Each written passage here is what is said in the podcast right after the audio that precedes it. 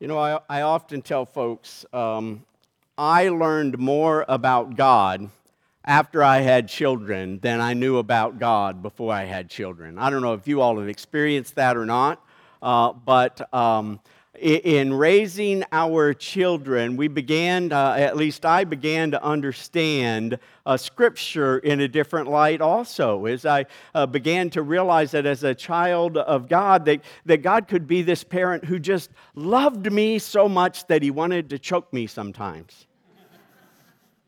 You know what I mean?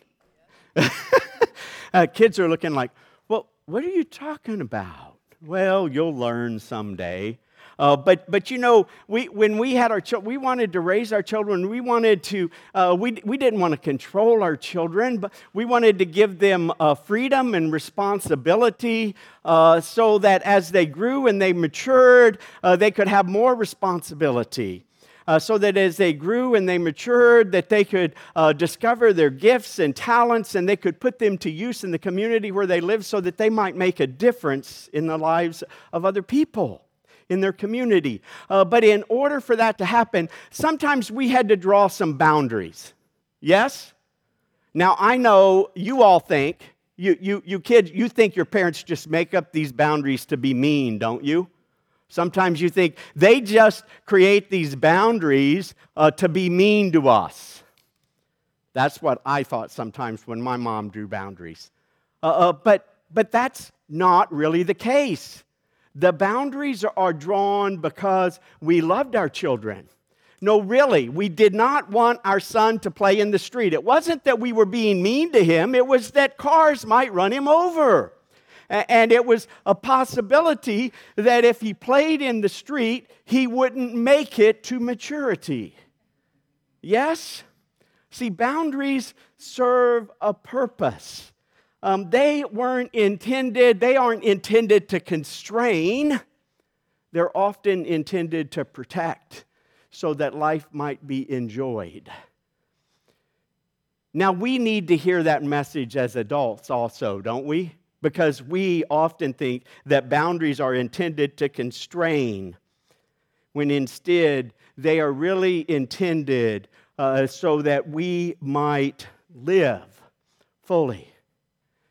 But see, we know as adults that when we give our children's boundaries, we know that if they cross these boundaries, there are potential consequences, some of which can never be undone.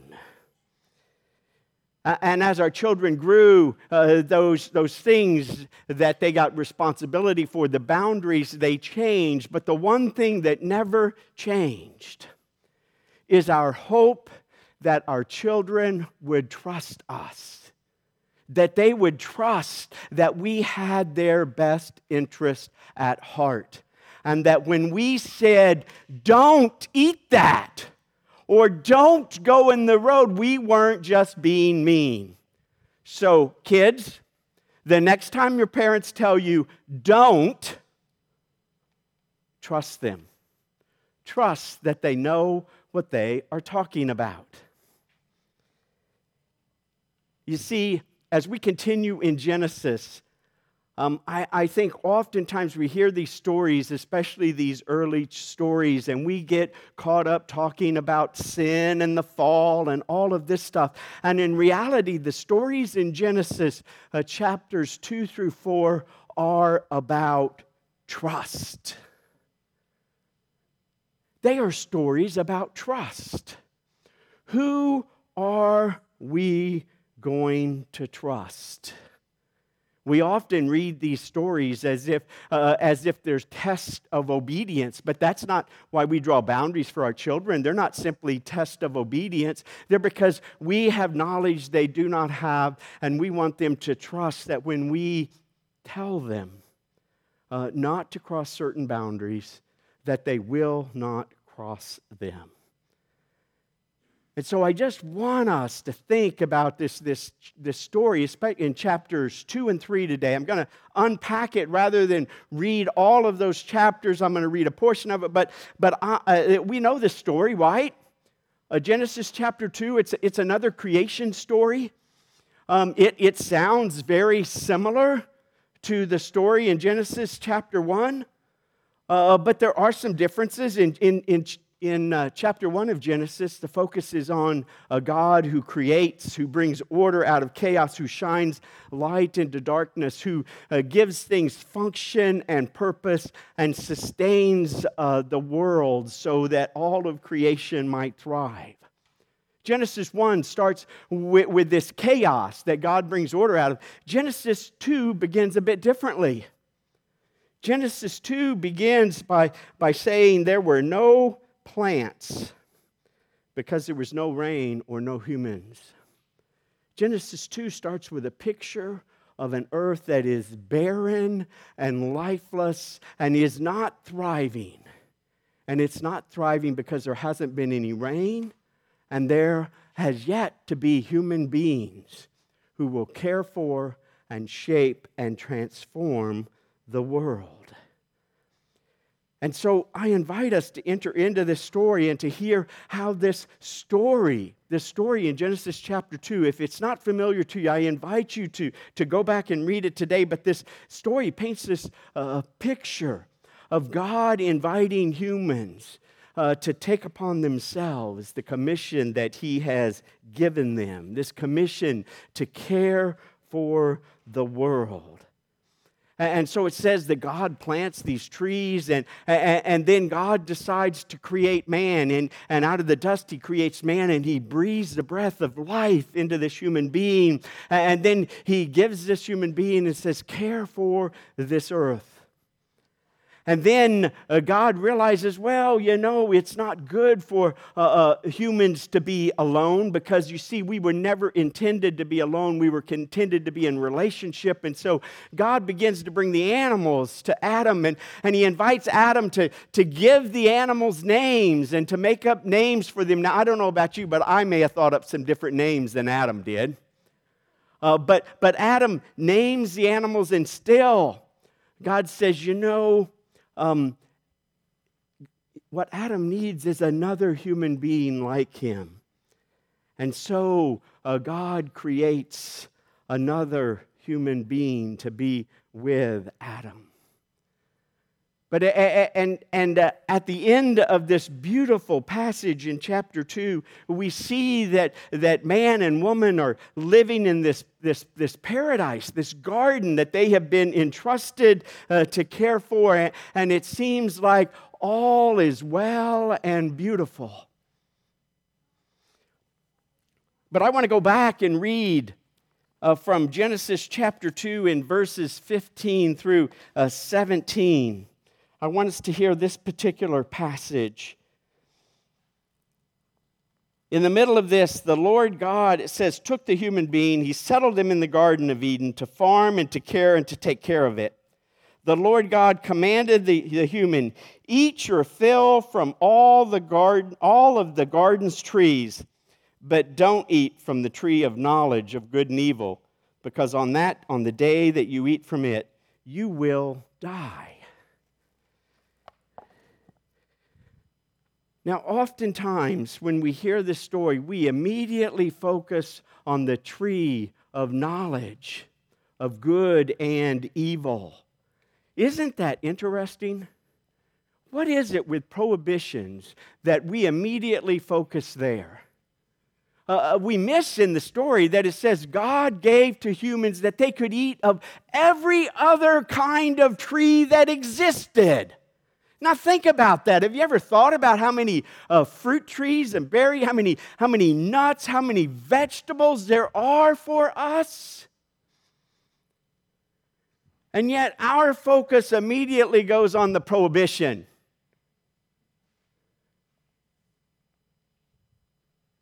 This idea of prohibition, it, it really bothers us, doesn't it?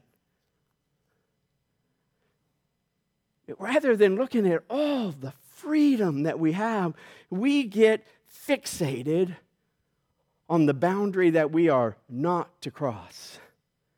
And especially in the story, God, yeah, I mean, I mean, God says when you take of that tree, you will die.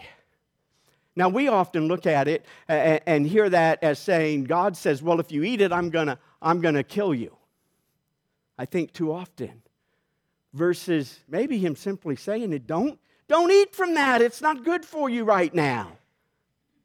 Now maybe it would be good for them later as they matured. Maybe it's like you know playing in the street. Well i don't know maybe there's never a good time to play in the street.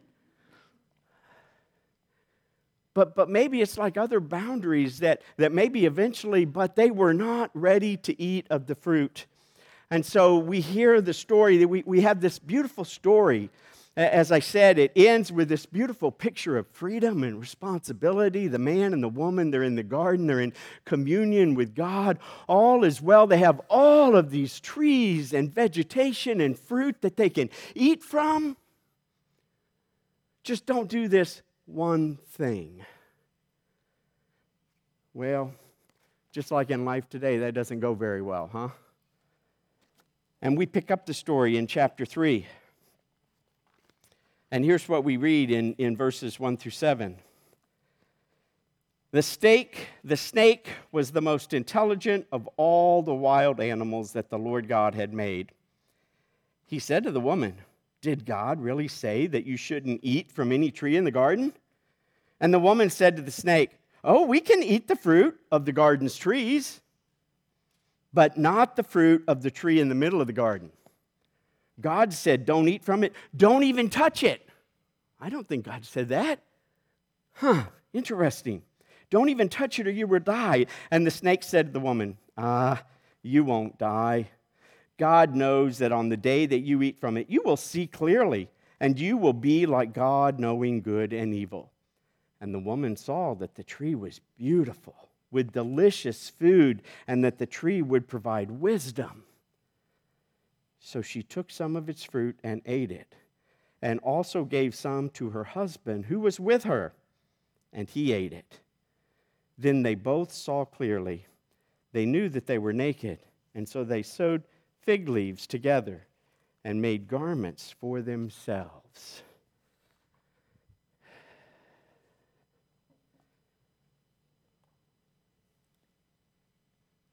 Do you see what happened? Do you see what happened in the story? Adam and Eve stopped trusting God. Now, we can debate about, uh, about who the serpent was and about the tree and all, but this is really a story about uh, people who, who were created to live in trusting relationship with God, and they decided to stop trusting God. We hear in the story, we hear Eve adding a little bit to God's instruction. We hear in the story that they begin to talk about God uh, as a third party rather than talking with God. We begin to see that they begin to scrutinize this boundary that has been created, and, and suddenly, uh, rather than seeing this boundary as something that protects them, they begin to see this boundary as something that prevents them from experiencing something better. It prevents them from, from going somewhere else where the grass might be greener they begin to see God rather than a God who loves them and wants to, uh, them to thrive in life, who gives them all that they need to thrive in life. They begin to see God as someone who withholds from them. God as someone who might be preventing them from enjoying or delighting in life. And so suddenly, this barrier that was intended to allow them to live with great freedom and responsibility, it becomes a barrier. A barrier that they begin to wonder what will happen if I truly cross it? Is it really bad for me? Is God just saying that because God doesn't want me to become like God?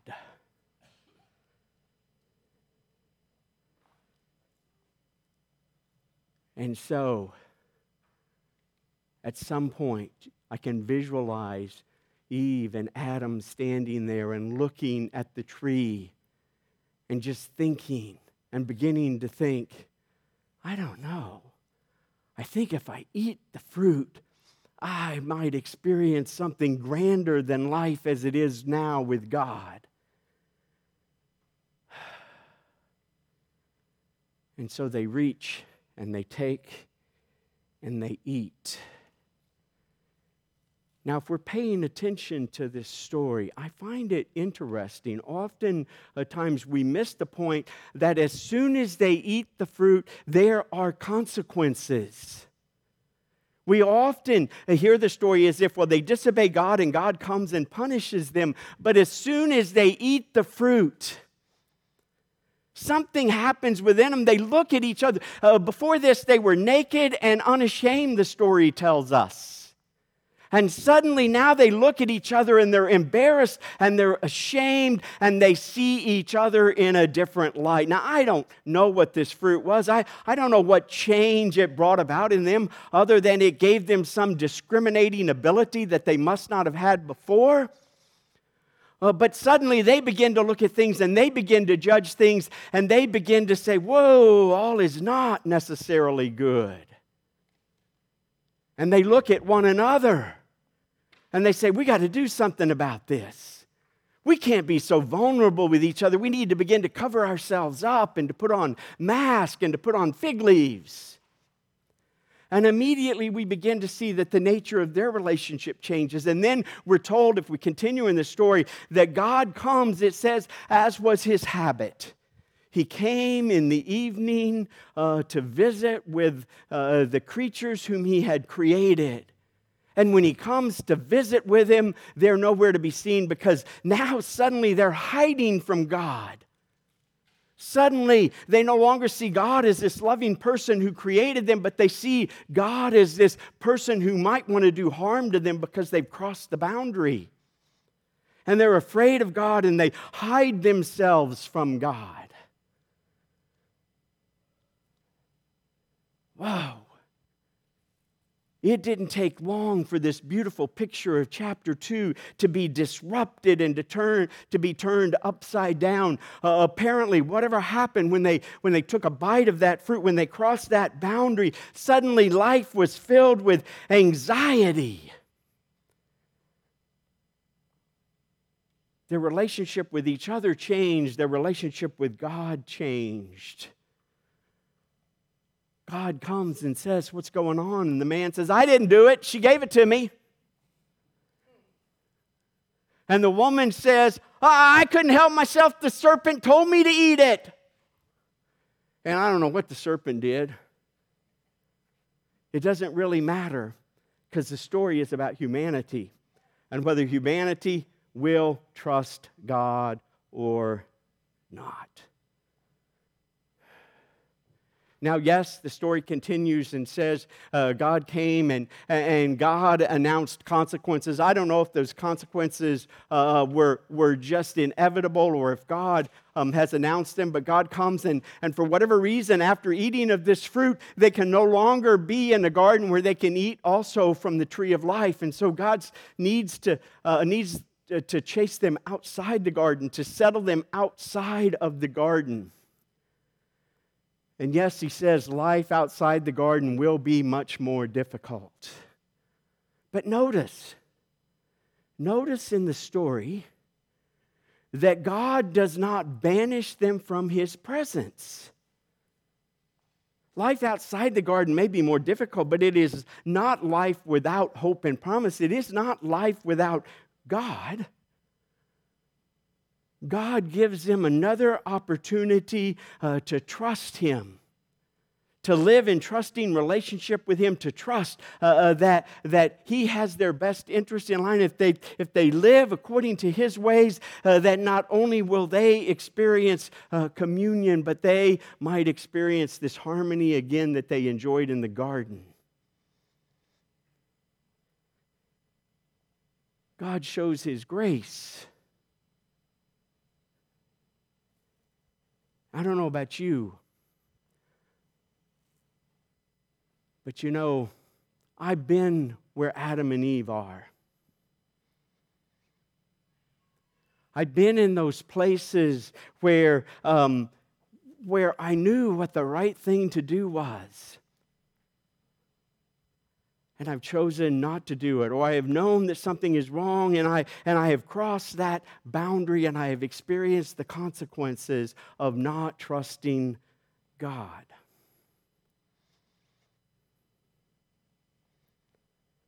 We have all crossed boundaries. We have all misused our freedom. We have all failed to uphold the vocation that God gave us uh, to bless others rather than condemn others. At times, we have been preoccupied with protecting ourselves, uh, uh of serving other gods, of trusting something else or someone else more than trusting God.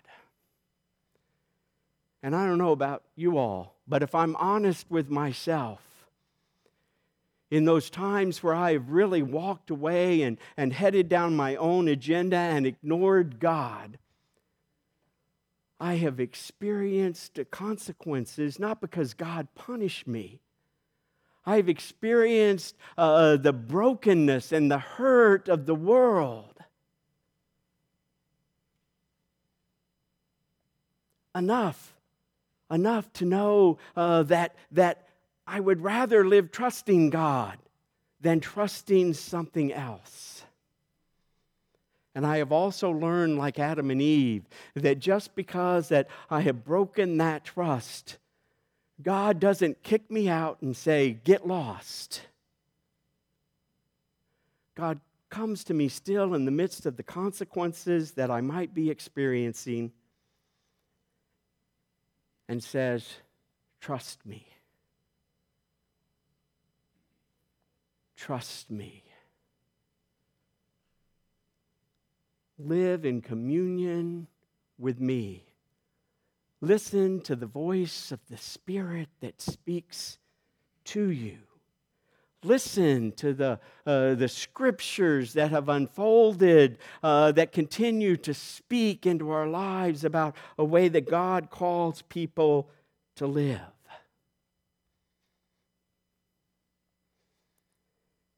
Come. God invites us, just as He invited Adam and Eve.